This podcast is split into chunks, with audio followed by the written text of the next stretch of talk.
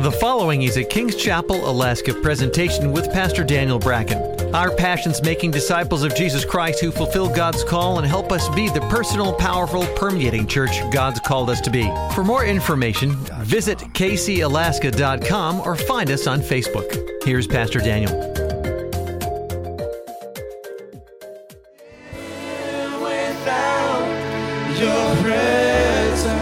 Remain standing. Let's just pray. Lord, release living understanding and truth tonight that we would never be the same. In Jesus' name, amen. Amen. You may be seated. I do not have notes for you on purpose to give me the liberty to be able to go whichever way the Holy Ghost might drive me tonight. Just got my sail up, ready for the wind of God. He's been moving me all afternoon in a special direction. I want to talk to you about some of the perils, some of the challenges that are facing us at, these, at this time, necessarily specifically about the perils, but how to navigate or how to keep your say, yourself from the onslaught that has taken place. Now, you are probably aware that there has been a tremendous onslaught against the church in recent years, uh, even here in the valley. There has been unexplained deaths of pastors. There has been um, works that have been, churches that have been really destroyed by the enemy. And I want to preach to you about that. I want to preach to you about how to keep a hedge about your family and how to keep a hedge about your life. Hedges. Hedges are throughout Scripture. I have a number of illustrations that I'll use tonight. And I'll never forget, I was living in a place called Kula. My wife and I were married, and uh, we were under the a burden of, of the Lord to reach a community. We were very intensely involved in ministry and have been ever since we got saved, really. Sanctified. And my wife and I got in a fight. Now, I know probably if you're married, you've never gotten a fight with your wife, but, but um, we, we've gotten in a few spats. I'm not talking a brawl, that kind of thing, but I mean an argument, a sharp argument. And, um, and so I was on the couch. It's just not a place that I enjoy all that much at all, ever. And, and, uh, and I think this is uh, the only time that, oh no, there's one other. well, I'm on the couch, okay? We got in this argument, and I'm, I am, I'm not going to repent to her. She's wrong. So, how many of you know what I'm talking about? Okay, in my mind, she's wrong. I love what one preacher said if you're willing to stand before the judgment seat of Christ for being right on that particular thing, go right ahead. Uh, that, that's always a bad idea. Going hum, you know, going low is is a good idea. Go low, humble yourself. You, you know, you can't you can't lose out that way. And so I'm lying on the couch, and I had a supernatural experience of the walls of protection around my house beginning to lift. I mean, it was like all four corners of my house were like a garage door that would just lift up. And they began to lift. And as they were lifting, I began to hear the sound of a demonic horde that was going to come rushing in on my, my wife and my little baby at that time. And I knew exactly what was happening because the Lord was trying to talk to me to tell me, you need to repent. You were a jerk. Repent. And I'm just thinking, no, I'm right. She needs to repent this time. I'm always repenting. She needs to do it this time you know, men, you know, we're, we're, we're kind of funny. You know what I'm talking about. So I was very motivated when I saw the four walls of my house lifting like a garage door and this the sound of hell. I don't know if you've ever heard that sound before.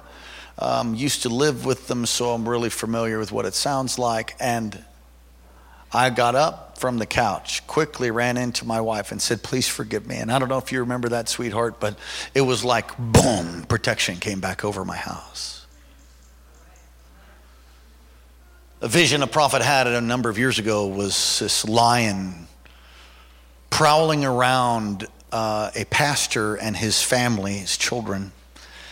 But the lion couldn't get in because there was this wall of thorns, there was this hedge of protection that it was round about this, this pastor and his family. And the lion kept going around just wicked, evil. And, and all of a sudden, the lion jumped over the hedge, grabbed one of the children by the thigh, and jumped back over the hedge and disappeared into darkness. And in the vision, the, the, this prophet said, Lord, I'm going to pray for that lion. And the Lord said, No, you don't pray for the lion, you pray for a strengthening of the hedge. Hedges. One of the most profound pictures of a hedge that's broken down comes out of 2 Samuel, and you can turn there if you like. 2 Samuel chapter 11. There are many pictures of hedges in, in the scriptures. In Matthew 21, let me give you a definition a hedge to enclose or separate, a hedge to fence in, or a thickly set line or a thicket of shrubs or small trees, a hedge of a field or a garden. But there's a hedge of protection that God gives his people. Matthew 21 33 here, another parable there was a man who was a master of a household and who planted a vineyard and he set a hedge about it. The picture is that he had this vineyard and he builds a wall that's around it. Mark 12 talks about a hedge also going around a vineyard. And in Job chapter 1 and verse 10, Satan says to the Lord, Haven't you made a hedge around him, talking of Job? Haven't you made a hedge around him and all that he has on every side? You have blessed the work of his hands, and the substance have increased his land. Psalm 62, verse 3, talks about a hedge and a wall that's broken down. Proverbs 15, verse 19, the way of the slothful man is a, is a hedge of thorns. Uh, that's a different picture. But how many of you know a slothful man is not going to get through a hedge of thorns? Ecclesiastes 10 and verse 8. He that diggeth a pit shall fall into it, and whosoever breaks a hedge, a serpent shall bite him. The picture of that is when a hedge is broken, a serpent can come and bite him. Now here's the problem. I'm going to stop right there for a second. The problem is is that many of you here tonight online. You have broken hedges, but you haven't been bit yet, so you don't think it's a big deal. Well, praise the Lord. Could it be that you have a broken hedge, but you haven't been bitten yet? And so then in your mind you say, well, I'm doing pretty good because there's no trouble here. But it's the grace of God that's covered you and protected you. How many of you thankful for the grace of God? It's the mercy of God that's covered us and protected us. Some people take that as an excuse for continue to, continuing to move on in, in the ways of disobedience and to the Word of God and prayer. Some more scriptures for you note takers Isaiah 5 and verse 5, and Isaiah 17 and verse 11.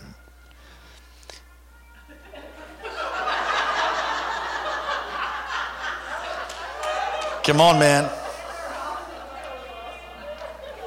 Ezekiel 13, verse 5. Ye have not gone up into the gaps, neither made up the hedge for the house of Israel to stand in the battle in the day of the Lord. Again in Ezekiel, a favorite scripture of ours, verse chapter 22 and verse 30, I sought for a man among them who would make up a hedge, who'd stand in the gap before me. Are you hedged in as a man of God, as a woman of God? Is your family protected? So many people say, well, I'm, you know, I'm, I'm a life group leader, I go to a small group, or I go to church, so it's all good. I've got news for you. Uh, that's not always the case. I mean, I'm glad you do. I hope you do. I hope you're in a small group. I hope you're involved in, in some ministry or serving in some capacity. All Christians should serve in some capacity somewhere, and you ought to have a home church, and you ought to be praying and all of that. But there's more to having a hedge of protection. You, you see, the problem with hedges, really, there can, they can come from prayer and they can come from intercession, but the challenge I've found with hedges is they need to be grown. You need to grow a hedge. That's very different than praying a hedge.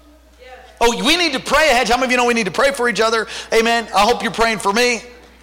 All right, if you're not, you can start tonight. Amen. You pray for me, my family. Amen. I'm praying for you every day.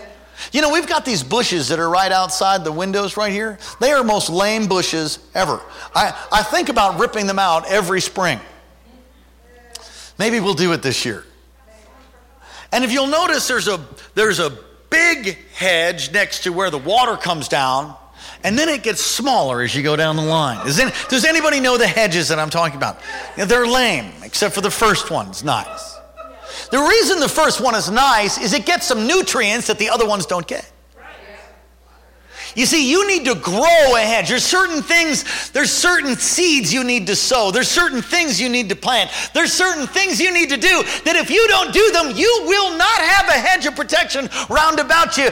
And you need to, especially in this day and hour. Can somebody say amen in the house of the Lord?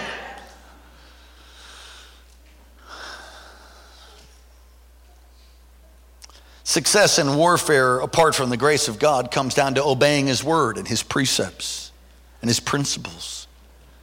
And I've seen people, and I've even said my own self, you know, the devil can't touch me. And, and I, I say that tonight the devil can't touch me, but it's not, without, it's not without knowledge, it's not without wisdom. I know why he can't. In Jesus' name. How do we live in such a way? Let me give you this question. How do you live in such a way that you are hedged about by the Lord? Ask yourself that question. How do I live? Come on, if there is a roaring lion, the Bible clearly tells us that the devil is like a roaring lion and seeking whom he may devour. He's prowling around. You ever heard of a prowler? The devil's prowling around like a roaring lion, seeking whom he may devour. Does has anybody ever seen a lion devour anything? It is one of the most gruesome, violent acts you could ever see. And the Bible uses a lion for the devil on purpose because he's playing to keep. He hates you. He hates God. He'll do whatever he can, but he, he's kept out by a hedge if, in fact, you grow one and have one. And I know many that don't, or their hedge is broken down. Dr. Morocco uh, recently shared the story. He has, he has sheep had sheep in the back of his uh, property. And it was all fenced in. And uh, there's dogs that run around, but they can't get in because of the fence. Well, over a long weekend of ministry, a tree fell on the fence and broke that section of the fence down. And the dogs came in, ran the sheep down, and killed every single one. Every one of them, these dogs. That is a picture of what happens when a hedge is broken. 2 Samuel chapter 11. You all there? This is a story and probably one of the most powerful examples of how hedges are broken. And I want to move through basically four hedges that are broken down. You see, my wife and I, and not to be morbid, but it's just true, and I, I like the way it sounds. It, sort of a play on words, but it has great power, and that's the way I look at it. We do autopsies on people, meaning when somebody crashes or burns or something blows up, we, lo- we want to help them. I don't mean cut them open, but I mean let's, let's, die, let's go ahead and diagnose exactly why your life was wiped out.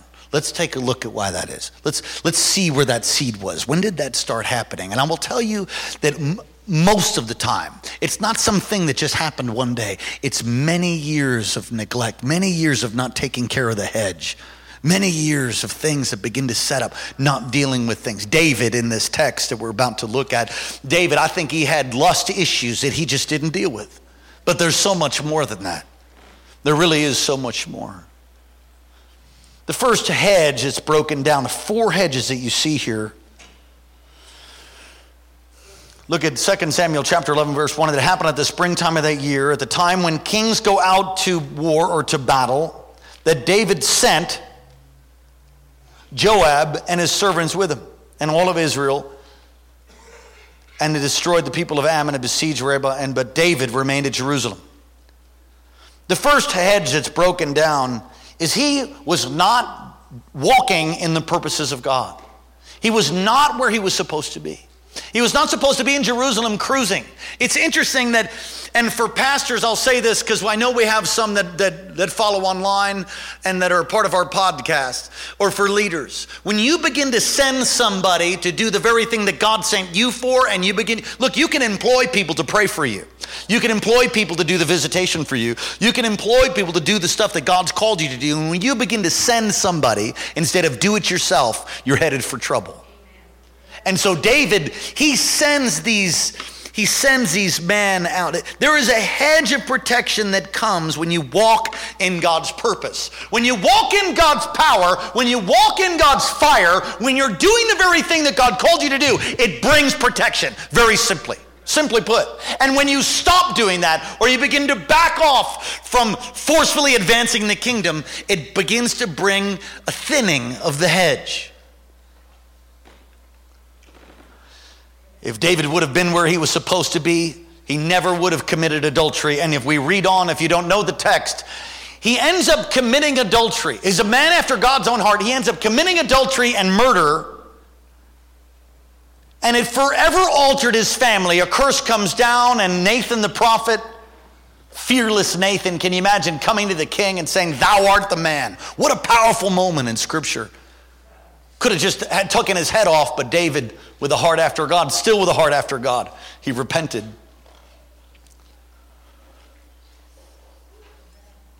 There's a hedge that's broken when you stop doing the very thing that God called you to.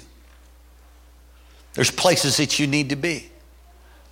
I've had, I've had folks that have said, Well, I just can't make it to church. I, I, I, I have like, I, I can't understand that for the life of me. I, re- I, really, I really can. I, I just, you know, I smile, you know, and go, well, you know, hope that, you know, works out for you. I'm all for working, but if you have a job that takes you away from fellowship, you, you might want to get a change in that. It's, well, I make a lot of money. Well, you're breaking a hedge.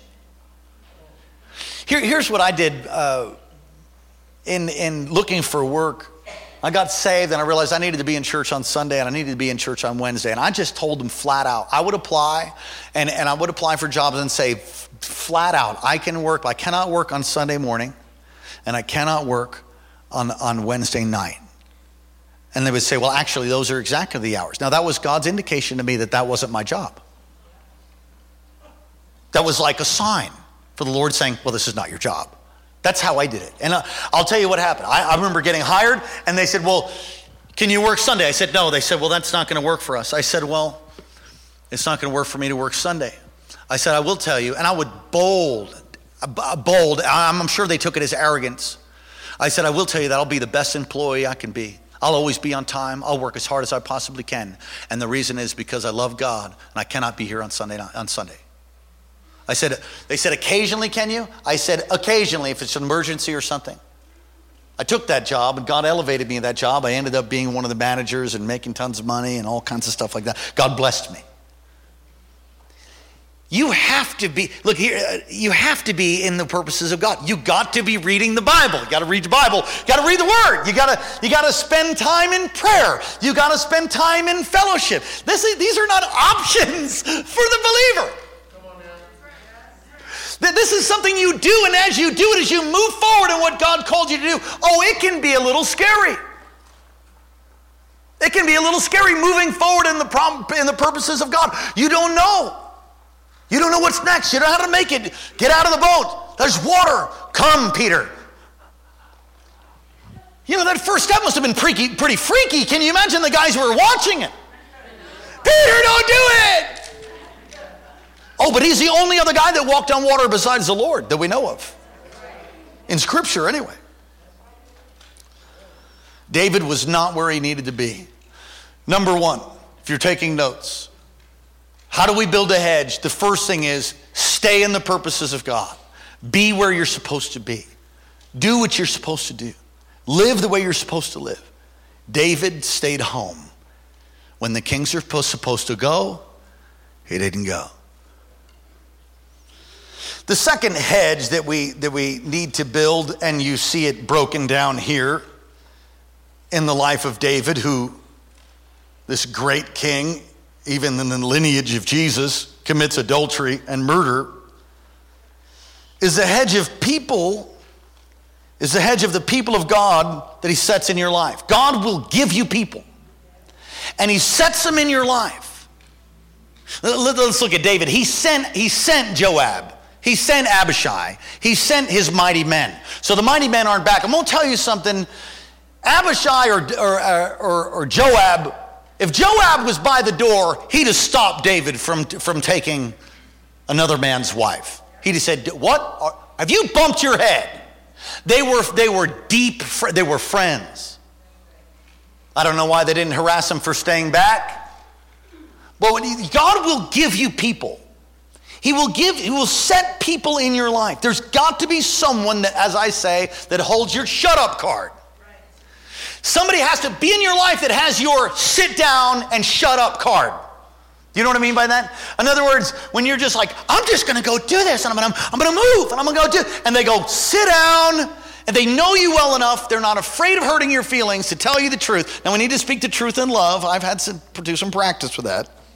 Anybody else have, some of you still practicing? You know, you can speak the truth and just totally hurt somebody. You can speak the truth in love, right? I'm, I'm, the number one sit down and shut up card holder in my life is right here. Amen. She's pulled the card recently. And I'm her number one sit down and shut up card. You know, there has to be somebody, and I know shut up is a little coarse, but there has to be somebody that says, That's not God. I know you. This is a bad plan. Somebody that's not afraid of hurting your feelings. I'm not talking somebody that tries to control you, to manipulate you, to get something from you. I'm talking about somebody who's after God's plan and knows who you are, somebody that you love and trust, and maybe they're more mature in God than you. Maybe not, but they're willing to speak the truth. Kisses from a friend are better, wounds from a friend are better than kisses from an enemy. Don't, you know, you need to have somebody who's not just going to be a yes man. I don't, I don't have a, my staff around me, they're not yes, they're not yes men and women. In other words, there's a yes in their spirit, but the point is, if we're moving forward in something and they have a check or there's something that's concerning, it's not me, my way, the highway, and I run them over and we just do it. No, God speaks to my staff. God speaks to us. In the end, in the end, I'm standing before God and I have to make the final decision. But you have to, you have to have people like that. Do you know some people just cut people like that out of their life? Oh, they don't like what I'm doing. I just ah, ah, ah, talk to the hand. And then they walk right off a cliff. I, I've seen it over and over and over and over again. My kids, my kids have rebuked me under an anointing.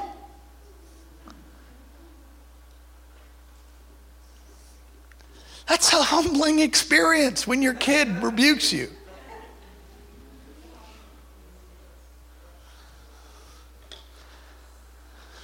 I remember racing to church in Kauai. I had this guy in front of me. I was, I was going to be late. This particular light in Kalaheo was one of those notorious long, long lights. I could make the light, but I'd have to stomp on it and get in. I could, if you get your front wheels, I probably shouldn't teach you this, but if your front wheels cross into the intersection while it's yellow, you're still good.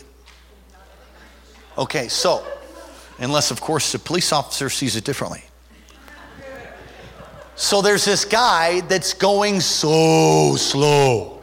And I know the timing of the light, and it's gonna turn yellow. And it's about to turn yellow. It turns yellow. I drop gear in my Forerunner, pass this guy, blast through the light, and as I'm blasting through, I see a police officer. And he hits his lights and comes right after me, pulls me over. I'm over. I've got both kids in the car. Pastor Karen was going to come down later. And I'm like, oh. And people are driving by on the way to church and they see their pastor all up on the side. Be like, dude, dude, what's up, pastor? yeah, awesome, right? I'm like, great, great. And I'm gonna get a ticket. I was like, oh. And Hannah says, Dad, I said, yeah. She said, Are you getting a spanking right now? I said, Yes. Were you disobedient? I was like, Yes, I was disobedient.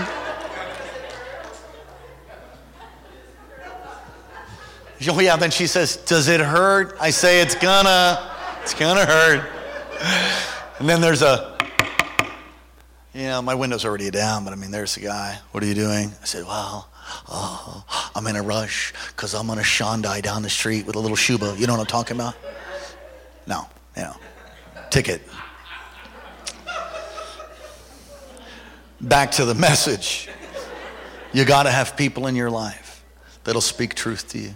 And David flat out removed them all. He sent them away. So he not only he was not only in the not in the purposes of God, which that first verse says, but it says he sent Joab and the mighty men. So all the people that protected him, all the ones that would speak truth to him, they're not there. And so he could send somebody to go get this pretty woman off the porch that he ended up staring at. And I personally believe if, if you study Bathsheba, he probably knew her for a long time. And it could be that he was gazing upon her for a long time, something that he didn't really uh, snuff out. You know, he allowed that, that lust, that, that desire, that little seed of darkness to stay in his heart. See, some of you, some of you are playing with things you should never play with, and you say, "Well, it's not that big a deal." You know, the, you know, I found the enemy is is um, he'll wait. He's patient, and he'll wait to the perfect time to blow you up, so that he causes the most damage and the most collateral damage. If he blew you up when you weren't really over anything or responsible for anything, or you know, it'd be sad and bad, but if he blew you up when you're really making an impact and changing lives, maybe, or you know what I'm saying? He knows how to, he knows how to waste a life. But it's your job to search out your heart with the help of the Holy Spirit and the Word of God and get those seeds out. I walk with a group of men and women that are transparent and open. And I am so blessed to have that in my life A couple hundred years of ministry experience all combined. And I'm so blessed to have people, my, my pastor, Dr. Morocco, he's my pastor, speaks to me, knows me, knows me inside out, watched me, came in, knows my weaknesses, knows my strengths. So thankful for that. And to others, people that I've made myself accountable to. Let me ask you, as we're talking about growing hedges, are you in the purpose of God? Are you in the will of God? Are you moving forward in His plan for your life? Are you where you need to be weekly, daily? Number two, do you have people that will speak truth to you, that'll tell you, sit down, stop it? Do you have that? If you don't, you better develop it. You better grow it. You got to grow a hedge. The third hedge I, I really never noticed this until today. Verse 11. Watch this. This is awesome to me. Verse 11 And Uriah said to David, The ark and Israel and Judah are dwelling in tents. The, the ark, the ark of the covenant went to war. So David, who could not even sleep in the palace if he wasn't in the presence of David, who wrote the Psalms, many of them, David, who, who said, A day in your courts is like a thousand than everywhere else. I'd rather be a doorkeeper. He said things like, One thing will, do I desire, that will I seek after to behold the beauty of the Lord. The, David, we're talking about David. David sent the ark that represents the presence of God, the power of God, the promises of God, covenant with God. He sent the ark out to war, and he's at home. Do you find that odd? I find that very strange. Something broke in David. A series of compromise. He, he's not doing what he's supposed to be doing. He sends the people who would slap him down if they were standing next to the door. They never would have let him go get the other man's wife. His, come on, he just would, they wouldn't have. He sent them away. There's nobody there, no one with the shut up card. And he sends the, the ark is there, so he's not even worshiping in the shadow of the Almighty. Under your wings I will find refuge, he said in the Psalms. He's not even he's not even able to do that because the ark is gone. You see the picture of finding in the shadow of your wings. Do you know what that can you see any shadows up here? Can anybody see some shadows? You know what that is? That's a picture of being so close to the ark that the wings of the cherubim are, are making a shadow on him. That's that's one picture that I've heard described. The ark is not even with David. The third hedge is you have to be in the presence of the Lord. You have to be in prayer. It's a picture of prayer. It's a picture of his presence. It's a picture of worship. If your worship and your prayer and the time in his presence begins to, to, to wane and you begin to lose your hunger for God, what happened to his hunger? The great King David, what happened? Nephesh is a word for soul. It also means thirst. Did you know that you are thirsty? You are created by God to thirst. And either, either you'll stuff yourself with Twinkies or you can get satisfied by his presence, but it's up to you. I will pursue you. I will pursue your presence. How's your pursuit of His presence doing? How's your time in worship? Oh, I'm not talking about church. Anybody can lift their hands, listen to our anointed worship leader tonight. I mean, anybody can worship in that. I'm talking about in your car. I'm talking about in your kitchen. You make your kitchen a cathedral.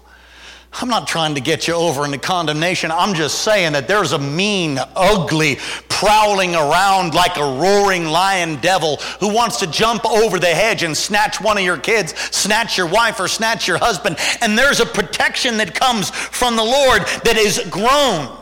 You got to do what God called you to do. You got to be where God called you to be. You have to have people around you. Develop relationships. Not long ago, I had somebody say, Well, I don't really know anybody in the church. Holy cow, you better get over that. I, that's hard for me. I know. I understand because people hurt people. But you've got, you've got to try. And you, it's good to have boundaries, you know. And, and you look for safe, healthy people. Yeah. Have a class on it. Safe people. I mean, I've known people that have come off of drugs and then they end up, yeah, well, I'm just hanging out with my friend. Yeah, he, I, you know, I think God's working on him. He smokes dope and does drugs still. But I'm like, what? Why, why, would, you, why would you do that? Hello? Change, hello? Change your friends. They're not helping you. Look, if they're not serving God, if they're, uh, you can reach out and you can relate to them. You know, if you're able to. I mean, there was a time when I just had to run from anybody that did anything weird because I just couldn't handle it. Now, God tells me to go into a bar and clear it out and preach the gospel. What a party. What Pastor Vince be coming with me. Amen. Because I ain't going by myself. Shock, shock. Right? Two by two. Still does it. Sent the animals to Noah's Ark two by two. Sends his people out two by two. I've had people say, God's calling me to go back to my home all by myself, and they're all a bunch of crack addicts, and I'm gonna, that's, God, that's not God. Let me see. You were smoking crack six months ago, and you're gonna go home and minister to the crackheads. No. It doesn't sound like wisdom to me. Come on, somebody say, don't do it. There's a hedge of prayer that comes by doing the will of God, a hedge of prayer by having, uh, uh, pardon me, a hedge of protection that comes by being in the purposes of fire and the grace of God, by advancing his kingdom. There's a hedge of protection that is grown by having people around you that will speak truth to you, no matter how you feel about what them saying the truth is. And you cultivate those. I like people like that. Now, I choose them. So don't try to put yourself in that position for me, okay?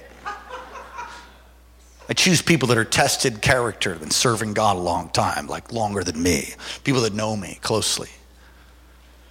And, and thirdly, a hedge of, of protection that is grown through a prayer covering of worship and intercession.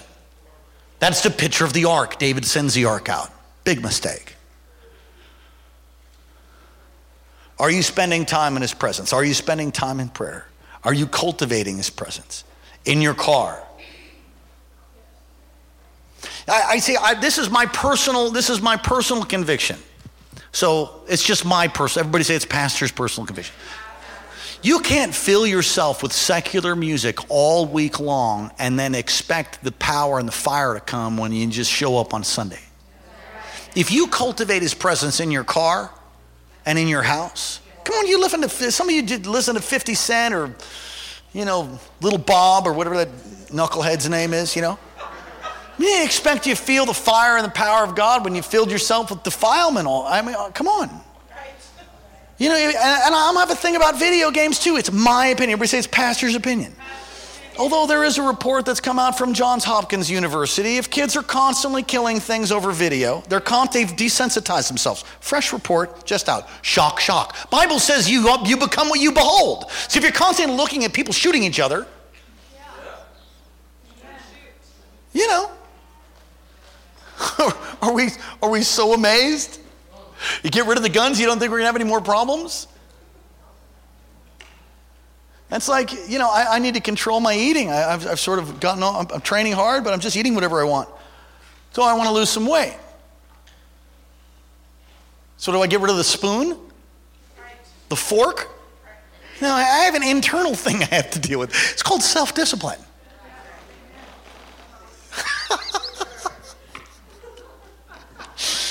Well, this is encouraging. You guys getting encouraged tonight? All right, praise God. Come on, somebody say, Lord, Lord help me to build a hedge.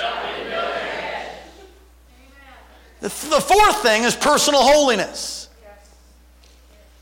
Personal holiness. We preached on Sunday night. He has, uh, I, th- I, think we can't touch this, is what I called it. Can't, doom, doom, doom, doom, doom, doom, doom, doom. You want to do the dance for us? No? Okay. Jesus said that Satan is coming, the God of this age, and he has no hold on me. Wow. Has no hold. Why? Because Jesus had no sin. And so we talked about whether Satan can have a hold on you. Can Satan have a hold on you? Does he have a foothold? Does he have a, a handhold in your life? You see, David, I don't think he did. Well, he didn't. He didn't deal with certain issues and he ended up faltering. But I have learned that when I'm walking in the person of God, when I'm relating to people, that He's placed in my life, and if I'm in prayer and worship, personal holiness. Did you catch that? If, if I'm doing what God called me to do, I'm relating to people, being accountable, being transparent and broken before God and before others, and I've got my, and I'm worshiping God. I'm, I'm, I'm pursuing his presence. I'm living for him. I will tell you right now, personal holiness is like a byproduct of that. I mean, it's just not that hard. It's not, it's like I don't face the kind of temptation that when those things are, when I don't have my, when my prayer life is not up or my worship's not up, you know what I'm saying? Then more temptation comes easier. But when you're when you're pursuing God, when you're living for the for that which He's called you to, to, to, to fulfill the mandate that's upon your life, and you've got people that are you're rightly relating to, people that are praying for you and, and talking to you, and someone who has your shut up or your sit down or your zip your lip card and you're in prayer and you're in worship, personal holiness is like bam. It just sort of, ha- it just, it's easy. Why, why would I trade his presence for the turd? You know what I'm saying? Why would I do that? Some of you just cringed. Well, I mean, all the rest of that stuff is like a pile. How Can I say that? Is that nicer?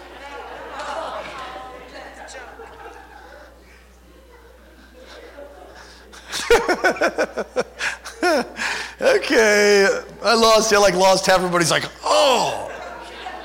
Yeah. Well, some of you, you're making your sandwiches with that. Stop. Stop it. Personal holiness. There's are there areas in your life that you're not dealing with. Are there areas in your life? Look, we're living in an hour where the enemy is mauling people. He's mauling people. I'm not going to get mauled. I refuse to go back to the hole that, I got, that God delivered me out of, and I'm not going to get mauled. And the reason I'm not going to get mauled is not because I'm smart or anything. I just know that there's certain, I, God, somehow God's, by the grace of God, he's, he's showed me how to build a hedge. And that it's, and then He's the one that keeps us, which is like, I mean, it's all a gift from Him. I mean, who could take credit for any of it? But I just thought I'd teach you a little bit tonight. How's your hedge? If God told you to do something, you better do it. See what is hard? Oh, there comes a quickness when you begin to do the will of God. There comes a sharpness that comes by doing it. David didn't. He should have gone to war. He didn't. David got rid of the friends, got rid of his, his, his mighty men. Who's the mighty men? Who's the mighty women in your life? Who are they? Now, some of you have been so hurt, and I understand. Some of you have been so hurt that you don't have that kind of relationship with people. I was reading on Facebook. Obviously, we're reading the same thing. reading on Facebook, uh, there was a believer that was, was giving praise to somebody who was, who was their role model. Well, the role model is not a very good one. I suggest that you pick role models that live for God with all their heart. Now, I'm not, I'm not bashing the person that's, that's not doing so well. Obviously, they're either ignorant or haven't experienced the kind of pain that caused them to want to live for God all the way yet. But it'll come. You know, pain's a great teacher. Pain or information will cause you to begin to change to live all the way for God. I don't want any more pain. I, I, I, don't, I don't like it in my own life, and worse than that, I hate hurting God. I just, and, and, and God help me, I still do. You know, not purposely. Get the sin of irritation or.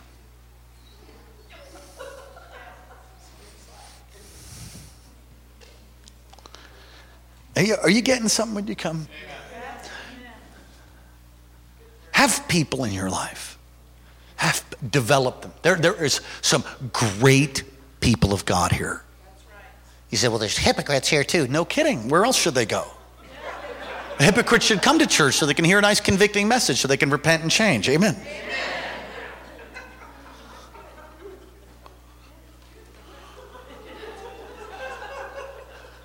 People, people, people.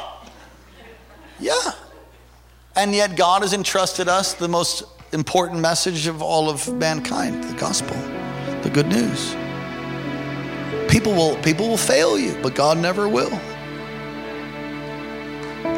I've watched, I've watched over the years just landslide devastation of families wives committing adultery, destroying families, husbands committing adultery, destroying families, you know, major men of God, women of God. You would never think, how could they, how could they do that? It's simple. If you do the autopsy, you look and you see hedges have been broken all along the way. Don't compromise. Build rightly. Build right.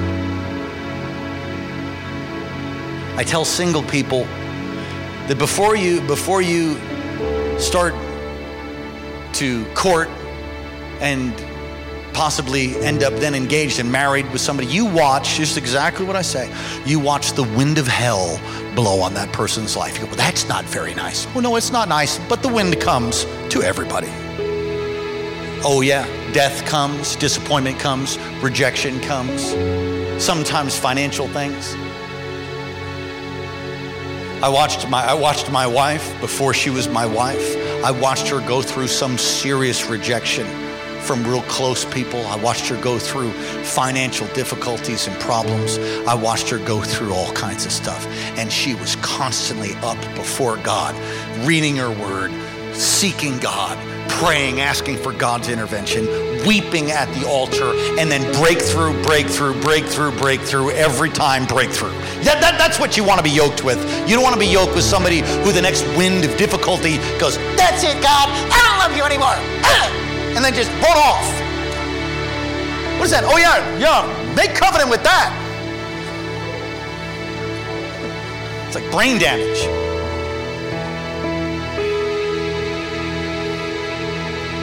Hallelujah.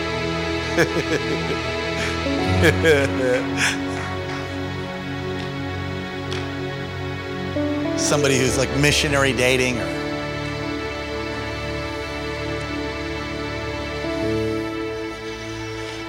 personal holiness. Uh, I've reviewed it a number of times. Y'all, did y'all get it? I'll do part two next Wednesday. Come on, stand up on your feet. Part two next Wednesday.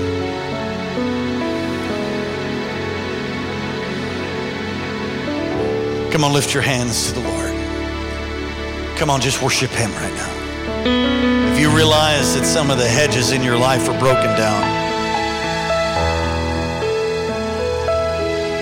then, you know, make a commitment to grow some new ones. Grow your hedge.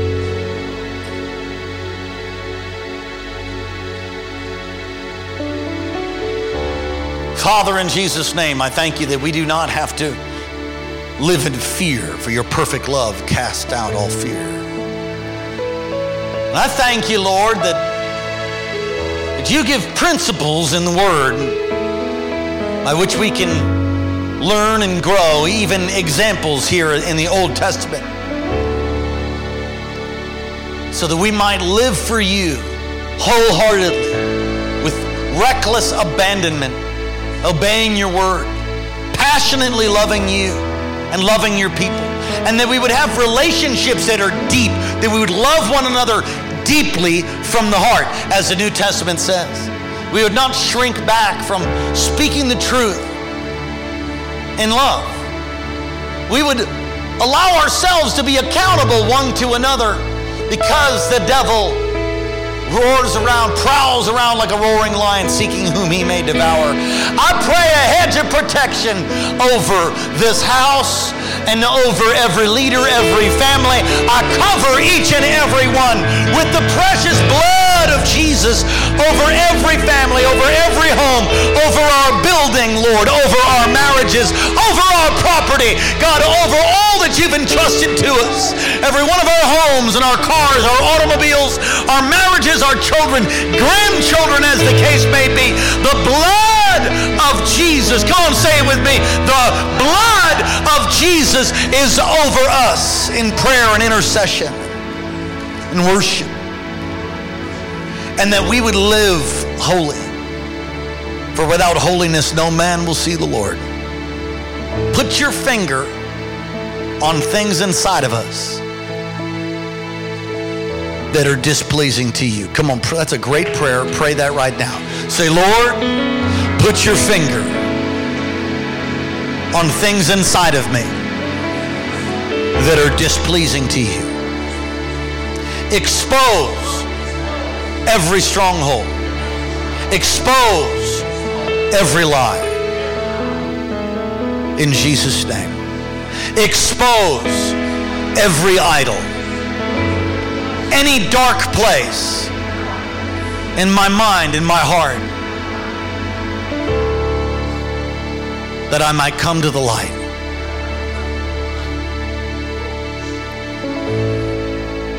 In Jesus' name. Ephesians chapter 5 says, That which the Spirit makes manifest makes light, meaning this. When God reveals something on the inside of you that you know you need to get rid of or you know is sin, when you come to Him and you repent and you ask Him to help you, He'll wash that thing away and He'll take away that darkness. So holiness doesn't mean you just walk perfect and that's just it. It's a process and you just keep coming towards Him and you keep crying out to Him. Come on. Commit to grow ahead. Just talk to God. Closing moment. This is my second or third close. We're closing. Here we go. Come on, commit to grow ahead of protection. Lord, we commit to do that. To live in covenant one with another, with you, with each other, in transparency and brokenness.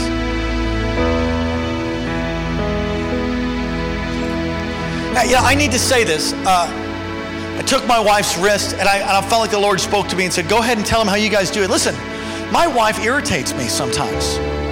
Oh, yeah. And I irritate her. I, you know, we're, just passionate, full bore for God.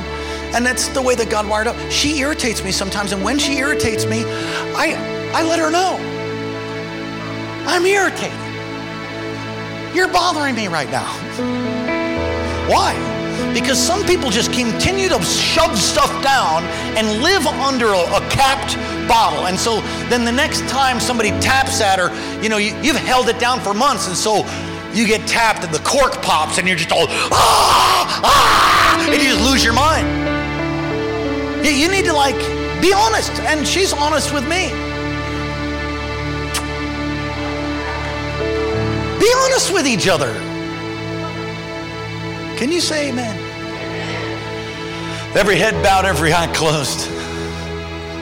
if you're not right with God, we'll give you an opportunity to get right with Him right now.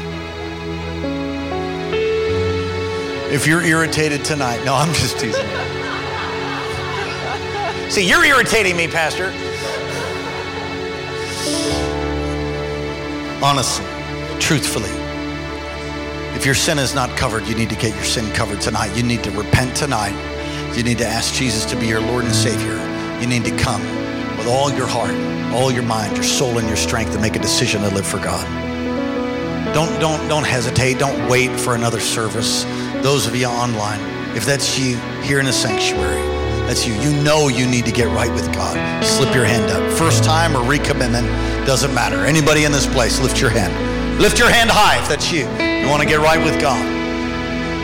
Come on, let's just affirm our faith. Just say right out loud, say, Dear Jesus, thank you for dying in my place. And thank you for rising from the grave for me. Forgive me of all of my sin. Wash me, cleanse me, make me new. Thank you for loving me and hearing my prayer. Amen. Holy Spirit, fill and touch your people right now. We will not be ignorant of the devil's schemes. We will be wise as serpents and gentle as doves.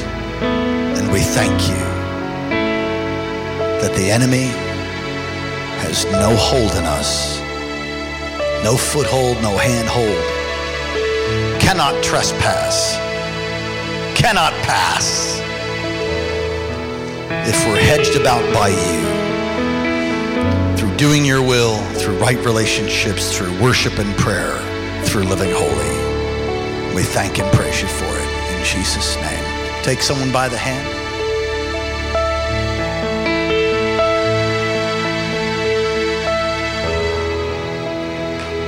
Take someone by the hand.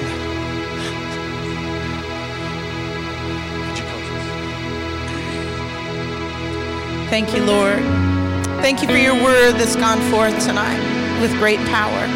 And Lord, I just ask tonight that you would bless your people, cause your face to shine upon them, lift your countenance towards them, be gracious to them, keep them, and give them peace. In the mighty name of Jesus.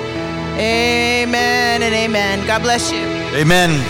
We don't see you the rest of the week. We'll see you Sunday morning, continuing in a series called Possessing the Land. Invite somebody. Praise the Lord. God bless you. We love you.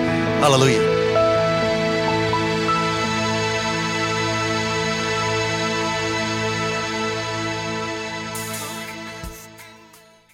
Thanks for listening to Kings Chapel, Alaska, and Pastor Daniel Bracken. Our passion is making disciples of Jesus Christ who fulfill God's life call and help us to be the personal, powerful, and permeating church God's called us to be. Get in touch with us anytime at 907 357 2065, 907 357 2065, or online at kcalaska.com, kcalaska.com. Friend us on Facebook and follow Pastor Daniel's tweets at Alaska Revival.